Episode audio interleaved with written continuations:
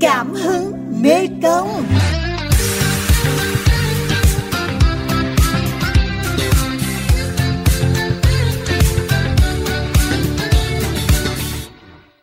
Thưa quý thính giả, quyết tâm nối nghiệp gia đình, bà Trần Lê Thị Huệ Linh, hay còn được gọi với cái tên thân mật là cô Mười ở thành phố Cần Thơ, đã quyết định từ bỏ công việc ổn định để dành trọn thời gian và tâm huyết cho bánh dân gian Nam Bộ. Dù chỉ trong thời gian ngắn, nhưng cô Mười đã gây dựng được thương hiệu bánh dân gian cô Mười nức tiếng gần xa. Đó là trái ngọt cho một nghệ nhân trọn lòng lưu giữ hương vị bánh quê. Cảm hứng Mekong hôm nay mời quý thính giả cùng gặp gỡ cô Mười để nghe cô trải lòng về niềm đam mê của mình.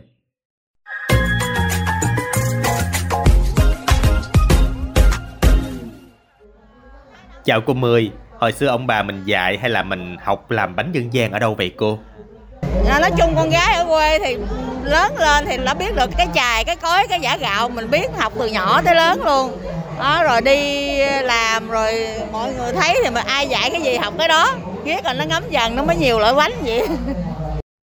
Khi làm những sản phẩm đầu tiên thì cô nhận được phản hồi như thế nào ạ? À?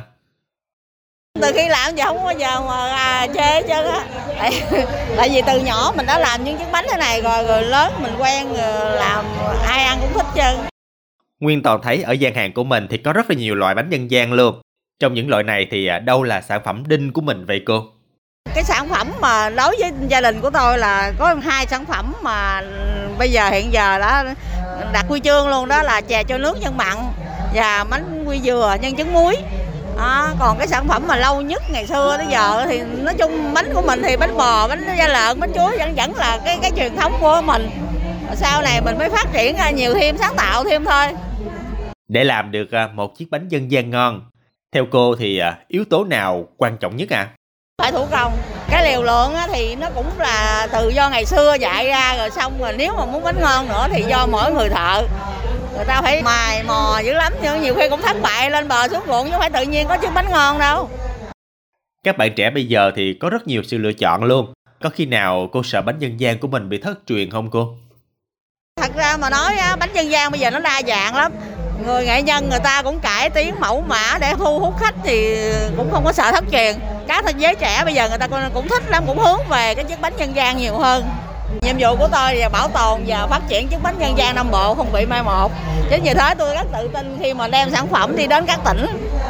Thí dụ bây giờ con đến Cần Thơ, muốn tìm hiểu và thưởng thức bánh dân gian của cô thì phải làm như thế nào ạ? À?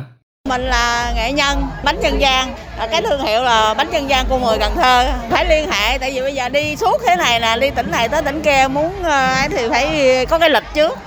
Cảm ơn cô Mười với những chia sẻ vừa rồi và chúc cô và những món bánh của mình sẽ ngày càng được phát huy và lan tỏa hơn nữa.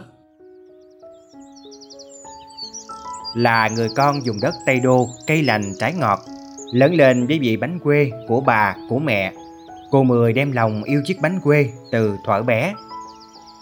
Là truyền nhân thứ tư của gia đình chuyên làm bánh dân gian, nên việc học làm bánh của cô Mười có phần dễ hơn nhiều người.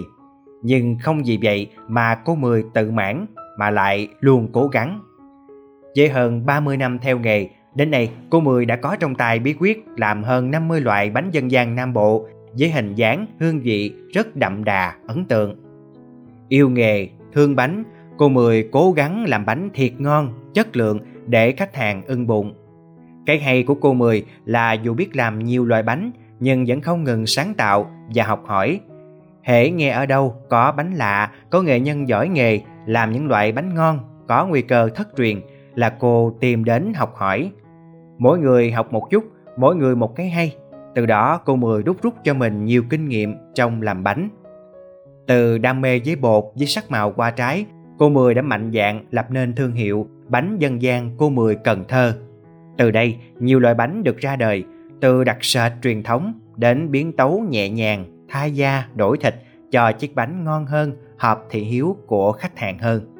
Sự lăn lộn, xông pha cùng chiếc bánh dân gian của cô Mười đã gặt hái được thành tựu.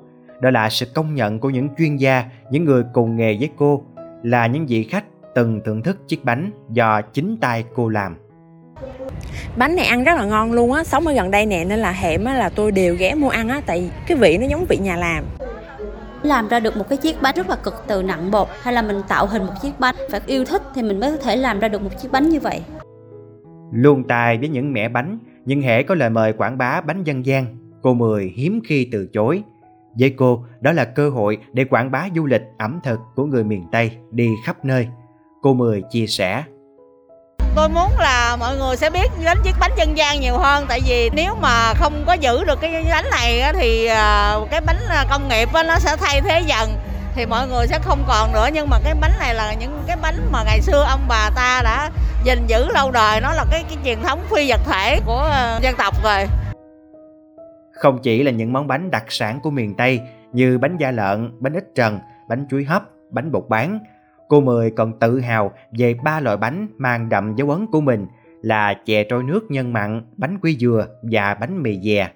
Trong đó thì chè trôi nước nhân mặn là món khiến nhiều thực khách tò mò.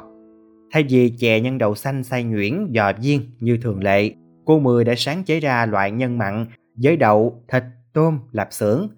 Phần vỏ bọc bên ngoài được nhào nặn công phu và có các màu sắc từ tự nhiên như xanh từ qua đậu biếc, tím của lá cẩm, cam của gấc, làm nên món chè hương vị rất độc đáo, ngon miệng.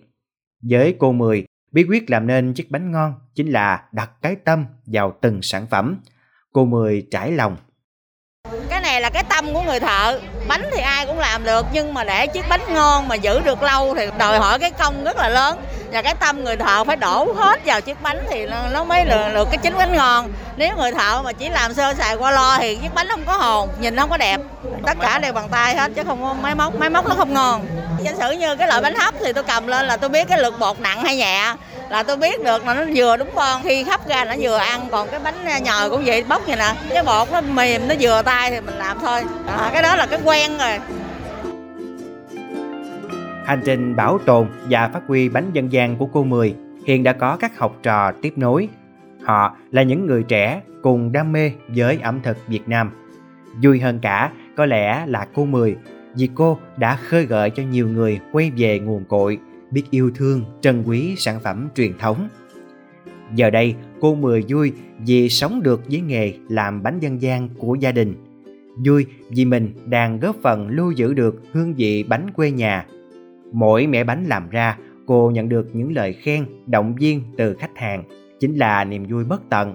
Đó là sự ghi nhận và cũng là thành quả cho những nỗ lực đam mê của nữ nghệ nhân đất Cần Thơ.